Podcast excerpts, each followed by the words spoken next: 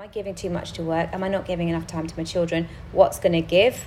And how am I going to create the capacity to do that? It's only when you do that that you can show up for whatever it is you need to show up for. So,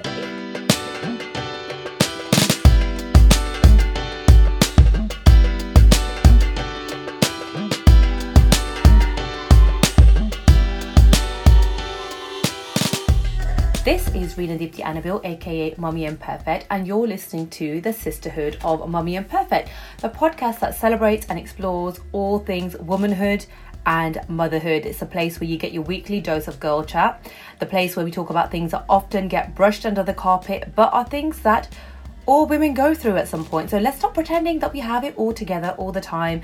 Let's share our experiences. Let's just, you know, be a sisterhood. Now, what I'm talking about today is why are women trying to do it all? The house, the kids, the husband, the career, the chores, the meal planning, the daily exercise and affirmations. And don't forget to get those steps in. Can we even do it all? Is it just unrealistic? And how do we cope better with all the different things that we are all trying to juggle? So, here to drop some knowledge on the pod and to help answer those questions is psychologist, mother of three, TEDx speaker, Mamta Saha. Hi, Mamta. Welcome to the Sisterhood of Mommy Perfect. hi, Irina. So happy to be on here discussing all of these important issues. And I should have said fellow Aston Uni graduate as well. Yes, Even though I- you were Aston as well. I was, I was, and and I said this to you ages ago when I first um, contacted you, that I vaguely remember you because I think you were like a year or so younger than me, and I vaguely remember. Like, did you do some singing in some talent shows Yes. Because I remember there was some. I don't. I don't even remember what your singing sounded like or anything, but I'm sure it was good. But I just remember thinking, I was like, oh, okay. So who's that girl doing the singing? Somebody went, oh, that's Mamta, and I kind of re- remembered your face, and I was like, oh, is that the same person? Aww. Yes, that was me singing. I still sing, by the way, um, in the shower. yeah. So uh, not not on stage anymore. But yeah, that was me. Oh, so it's nice to speak to you. So, um, okay, so I know you haven't got that much time. So I just wanted to talk about the pressure that women put on themselves. Like last week, um, well, a couple of weeks ago, I spoke to uh, Rami and Kirith, who are part of my panel sometimes, about this um, Channel 4 dra- drama, I Am Victoria, that I watched, about this woman who was kind of just unraveling, really, and uh, she was just putting so much pressure on herself with everything like you know business deals house kids dinner parties trying to be all perfect and there wasn't really a specific reason that they showed but it just made me think about that pressure you know and it's not just women who are married like women who are unmarried they have no kids feel that pressure to have a family people always saying why are you not married? Like how much does this affect women and are we putting that pressure on ourselves I think that it really does affect women. I think it creates um, high expectations, it creates anxiety, a pressure that it's really unnecessary. And I think this does come from society, and we choose to absorb it. And I say the word choose because it is a choice, but it's such a subconscious, deeply embedded choice that we often don't realize that we're making that choice every single day of our lives in multiple times an hour. Um, and then what happens is, as a result, it, it just piles on top of us. And we get to the point where we are having those panic attacks. We are breaking down. We are resentful and angry. And that rage just pops up as though it's a beach ball that's just been pushed down the water and, and just pops up. And it doesn't go away until we face it and change something about our lives.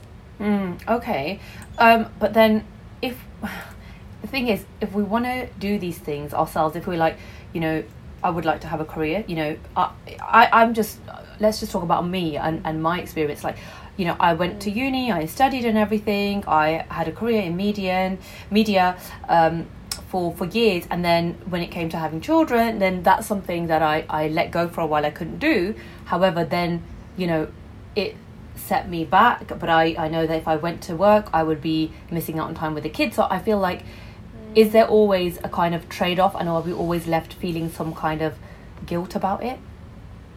Yeah, I think I think that there is a trade off, um, but the mindset that we adopt around what we choose to do is very important, and actually has that has an impact on the quality of that time spent with our children or that time spent with work. Um, guilt is an interesting concept because it is self-made and it's negative. So it, we create the guilt, we feel the guilt, often in moments where we should be really present. We're in moments being with our child and we're thinking about, oh, I'd love to be able to go back to work, or we're at work thinking, what's my child doing? Why are we doing that to ourselves? And this is the work that I do as a psychologist. It's really raising awareness over what are you telling yourself and is it enabling you or the opposite? And actually, is it a healthy thought or is it an unhealthy thought? And actually, reflecting on your intuition, how you're feeling if you do feel like things are out of sync, say from a home front or on a work front, then turning your anxiety or angst around it into action and taking practical steps around that so that you can manage it, which is all about boundaries. It's all about um, deliberately choosing to drop some balls and being okay with that. So that's what I did this summer. You know, I'm like mad workaholic. For me, my work is good for my mental health. I absolutely love it. And it would be something that I'd hold very close to me, even when I was pregnant, even soon after the kids were born. You know, it's always at it. And this summer, I decided that actually I, I really don't want to do it all. It's too overwhelming and I'm feeling really anxious. So I'm consciously going to park this stuff, XYZ activity or project, until September and I'll come back to it when I'm ready. And initially, I was a little bit uncomfortable about emailing those people who were eagerly awaiting for my prompt response, because that's what they were used to. Mm. I also feel that we condition people, and then we we push ourselves to live up to those expectations that we set. Um, and this is why people always say that women who come back to work are just phenomenal. Um, well, well, they're phenomenal because um, they feel like they need to prove themselves, but that's going off down a rabbit hole. Um, but once I sent that email, Rena, I just felt free. I felt like some burdens had been lifted off my shoulders. And now that I'm back and it's September and the kids are finally back to school and all the staggered mm. starting and finishing has ended, um, I. Um, I feel ready. I feel ready, but actually, I feel ready in a different way, where I'm going into things a little bit more conscientious and cautious around not taking on too much this time round. Mm. So, so mm. do you think that's we need to do that a little bit more, like setting those boundaries? 100% and i think that you know often i i see people when they're at the end of their tether when they haven't set the boundaries and they're sick and or you know they're angry and their relationships might be breaking down firstly with themselves and then with people around them um, and we must, we must, because if we don't do it, nobody is going to do it for us, not even our partners. I mean, my husband has never once said to me in the 11 years that we've been married, married honey, you need to have some boundaries around that, how late, late you stay up and talking to me. You know, never, ever. So I can't be angry at him. Mm-hmm. I can't be resentful. Yeah. I've got to take matters into my own hands and look after myself. Mm. Yeah, absolutely. Um, let's talk about boundaries a little bit though, because even like, you know, we're both, both South Asian women come from South Asian mm. families. Mm. And, you know, I don't know about you, but growing up, you know, I saw a lot of st- strong women around me, you know, in my family and stuff in the community. But I don't know about boundaries mm. because they were doing it all and they had a lot of roles mm. to fulfill. So, okay, you know, I'm a mom, I am a daughter in law, I'm a wife, I'm a mother in law, I'm a sister in law, and there were all these things. It was a lot going on, and the men often, you know, didn't help out that much. I mean, I think it's probably different now, but it was mm. you know i don't know what boundaries were there and then there was things obligations family obligations that they had to fulfill and they kept doing it mm, I know, I know. It's a completely different time, wasn't it? And I think uh, Anita Rani talks about this in her book, um, "The Right Sort of Girl," very beautifully. She she really relays it well. Um, I do look back on my childhood, and I do think about our parent generation, and think about the style of parenting that they have had in comparison to the gen- general, and I'm making uh, huge generalizations here, but the type of parenting styles that we would have. My parents, for a fact, were a lot more hands off. Yes, they fed us. Yes, they smiled when they needed to, and they scolded us when they needed to as well. But did they sit with me and hear me read? No. I was actually discouraged to read books because it took too much time listening to me to read. Um, I, you know, which is so interesting. Um, you know, and you don't think twice about it. You just think, well, mum's in the kitchen, obviously, and or mum's at work and she's busy. And so, yes, our parents were there, but they were there at a different capacity and a different level of intensity. I also believe that their intentions, so their intentions were centered around homemaking. Um, so they might have worked, but fundamentally that work was just a means to an end to earn money so that the shopping could be done. Um, very rare, you know, it was very rare to hear about someone who's climbing up the corporate ladder, for example. Now you hear it more so, and you see these women who are like on the boards, and you think, wow, kudos to you. But back in the day, there were really not, not that many women um, doing that sort of thing. I mean, my mum worked in retail for so many years. Um, because for her it was an easy easy kind of job that she could get a committed secure paycheck at the end of the month so that at the weekend, one day a week, she could be with her kids, but otherwise she was there earning money. Um, so, yes, I I think we're a whole different kettle of fish right now, and so um, we do set ourselves these intense higher expectations and try to replicate the same, try to replicate doing it all as we perceived our parents did, but if we look into how they did it, we'll realize that it wasn't it wasn't hundred percent really as much as we can assume that mm. they did. Um, but then also we look at them and we're like, oh my god, they were so selfless and they did all this for us and that kind of thing, which is obviously amazing. Mm. And this is why now I think some people are like boundaries equal selfishness. There is that there is that mm. opinion, right? Yes, of course. Yes. Um, look, I think that um, I think that there's a lot at stake when we don't have boundaries. There's a lot at stake when it comes to the quality and the authenticity, authenticity that we bring to relationships. If we don't think about carving out time to take care of what we need, then how are we going to show up? We're going to show up resentful. We're going to show up annoyed. We're going to show up short. I mean, I certainly know, looking back to growing up, there was a lot of dysregulated emotion in the house. Um, and I, when you, and also, um, you know, you hear this a lot about South Asian families. And again, Anita Rani depicts this in her book uh, very well. There was so much anger. There was so much resentment. It wasn't dealt with. Now, what's healthy for those around you is having a regulate emotionally regulated person. How do we get there? We don't get there by spreading ourselves thin. We get there by checking in with ourselves. How am i doing? Am i giving too much to work? Am i not giving enough time to my children? What's going to give?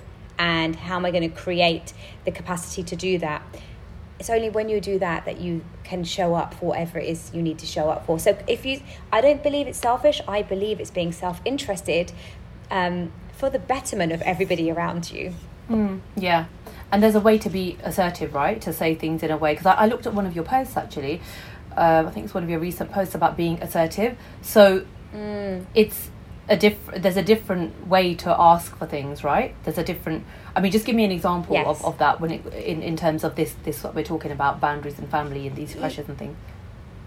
Yeah, totally. So um, it's really like looking at your calendar and thinking about, okay, um, we've got to get this family round for dinner. We've been to theirs twice now. They've got to come over to ours. Looking at the calendar and not jumping for the for the nearest day and thinking about, okay, when works for me? When's a lighter week so that I can be mindful of preparing for that dinner, and the kids don't have any activities that day, and we're all good, and that weekend looks clear so that we can recover the next day. You know, if we have it on a Saturday, we recover recover mm. the Sunday. So that so that's the kind of thing. Saying, look, I'm sorry we can't meet sooner. It's just that we've got a lot going on um, with the family and the kids, but we're going to do the third weekend of September as opposed to the as opposed to sooner. Let's try and grab a coffee if we can before then, but if not, we're definitely going to see you for that long day mm. on that date. Um, it's also asking for what you need rather than, um, it's also stating what you need rather than asking for what you need. So rather than saying, you know, can I go out for a coffee with a friend at the weekend? I just need to, I need to bit, have, a, have a bit of headspace. It's saying, I will be meeting my friend for two hours on Saturday. Are you all right to have the kids? And this is something I've learned yeah. uh, I over time. Because I will be. I will be. I will be. And then when I'm not listen to, which because we're sometimes there are times when people are busy and not hearing you, I will say, you know, it's my expectation that I can have a bit of time out you know at least once a week. It's my expectation. That's a i've worked with influencing skills and negotiating skills mm. in the hmm. corporate world and that's a very strong powerful it is my expectation. I have an expectation and i'm relaying it to you. I will be. I need to. I re- i have an absolute desire to and this is my need. Bloody love that. I love that, mate. Boss, boss lady talk. No, but it's like uh, you know, it is. That's boss lady talk. And and how many of us actually talk that way? Like sometimes, you know, we're a bit like, oh, do you mind if I? And that, Yes. and even the most confident people. I don't think that I'm a passive person. I I think I'm a confident Yes. person. I don't even. I don't know. Have I used language like that? Boss lady talk. I want to because no, I like that. Yes. It's like you know, it's not even being like oh, it's not like you're trying to be scary or anything. You're literally asking for what you want. Exactly. Yes. And uh, something that I do, Rina, and, and people might find this a bit weird, but every year on my birthday, I basically book a spa day for myself and I go away for the day and get my family. And I don't go away, I just go somewhere locally, but I'll book a hotel, really nice Yeah. spa day and massage. Because that's what I want to do on my birthday. I don't want to talk to anyone. Like I don't want to clean anyone's bums that day, right? I don't want to be making anyone a cup of tea. Yeah, I want everything done for me, and so therefore I book this day, and then my family meet me at the end of the day for dinner. And um, initially, I felt really scared. Like I was like, "Oh my god, the kids will want to cut the cake with me," and this. No, like people celebrate their birthday for a whole month. A cake can be cut in the evening or a day Yeah. before or a day after. Like this is my one day where I was born, and I want to celebrate just being me by myself. Um, and that was brave, but I've done it for three years in a row now, and it's just a given now. Uh, the kids will be like, you know, can we go to this place in the evening for dinner on your birthday? Because obviously, mummy, you'll be going to the spa for the day. And I'm like, good that they know that, and what they're learning. I have three girls, and what they're learning Same. is. Um, you have three girls as well. Yeah, so you know it's super important, and of course, if you have boys as well, this is equally as important. But you know, mummy's actually taking time out for herself, and she comes back a better person. So they're quite happy when I go because when they see me, daddy's obviously exhausted because he's had him for the day, one day in the whole year, um, and then I'm like, "Hi, girls," you know, I'm I'm refreshed and I'm back, and I'm so thankful for that time. Yeah, that sounds like a, a nice balance though as well because you know to be honest, Mm. it's I've had a uh, like several years of basically uninterrupted sleep every night, right? So Mm. it's only started getting better recently, but during that time, I was fantasizing about. Oh, I just want to book myself into a hotel and not talk to people and eat room service and watch TV the whole time. And I mentioned it to my husband, Yes. and the same for the birthday or Mother's Day. And he's like, "Oh, so you don't want to spend it with us then?" And I then and I was like, Yeah. "Oh, I do." Uh, You know, but it's but it's that's a nice balance because it is like you're doing something. Otherwise, it's it's for other Yes. people, right? It's for other people. And my 100%. And my husband said exactly those words. He's like, So you don't want to spend the day with us? And I said, No, it's not that I don't want to spend the day with you. It's that I need the day for myself. I'd like to spend the time just recouping, and I'd like to just spend the time reading a book and, or doing what I want to do, or not even doing anything at all. And I need that day for myself. It's just one day in the year. And so he, he couldn't really argue with that mm-hmm. because every other day I'm there, I'm present, I'm emotionally available, and I'm giving my all. And, and I think the emotional load that mothers carry is something that we do not talk about enough, we don't give enough credit for. And often when my husband and I are talking about you know he's working so hard and he's in a full-time job and you know managing most of the finances etc um, i do remind him and i think every woman listening to this needs to be mindful of the emotional load that you carry being a mother. When they have scuffs fights upset days at school which happens a lot um, you know they didn't do as well in their homework as they'd hoped didn't get star of the week or whatever whose shoulder do they cry on mostly? Right? Yours. And you have to and of course you do it with love but that still takes something from you that cannot be ignored it takes an energy and you need to recoup that energy somehow so that you can be there when they need you Yeah. Oh God, that's so important. It's so important.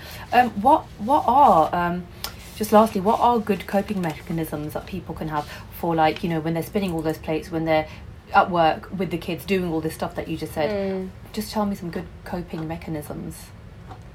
I think um, it's really important to stay connected to a really good friend of yours, or you know, call the Samaritans. I used to call the Samaritans all the time. Um, in when I, when I was in the UK, all the, they were, they were literally in my favourites. Just have a chat with how you're feeling. Get your get your feelings off your chest. So communicate. I'd say journaling is super important and very healing. Whatever those niggling thoughts are in your mind, take them out of your head, take them out of your body, and put them down on paper. You will feel lighter as a result. Um, try to incorporate 30 minutes of exercise a day, whether it's walking, Mm. jumping on the spot, squats in the bathroom while kids are having a bath, whatever. Try to do something because that will release the oxytocin in your brain. That's what we really, really want get rid of that serotonin, get rid of that um, cortisol, the stress hormone, and, and just to refresh you. Um, and hydrate, basic needs, drink heaps of water. Um, affirming i'm a big advocate of affirmations. Affirm uh, affirmations have been scientifically proven to change the neurological pathways in your brain. And when you do that you feel stronger you feel more resilient. You're less likely to feel threatened in a perceived in a, in a perceived threatful situ- threatening situation. Um, so there's a whole there's a whole load there but speak to someone if you if you feel unheard un, you know like you're not being seen. And um, come to my page on Instagram. I've got loads of Yeah, share your- resources share your page, on yeah. there. It's Saha S A H A underscore Mamta M A M T A. Just DM me if you want to chat. Um, you won't be sent an invoice, and it's all about just supporting each other, and reminding each other about these simple things that we can do that make a massive difference. And remember, if you don't see, hear, and recognize yourself, Nobody else is going to do it for you. And if people have gotten used to you not doing that, it might feel a little bit strange when you start to do that. But they're going to have to come out of your out of their comfort zones, as are you. If you want anything to be different, you can do it. Mamta, thank you so much. Thank you so much. It's been really, really nice talking to you. Um, and thank you, everybody, for listening. I hope that this was really, um, that you, you got something good out of this. Please do share it with your friends and family. Be generous. Share it with fellow queens. Until next week, that's it from me. Bye, Bernie.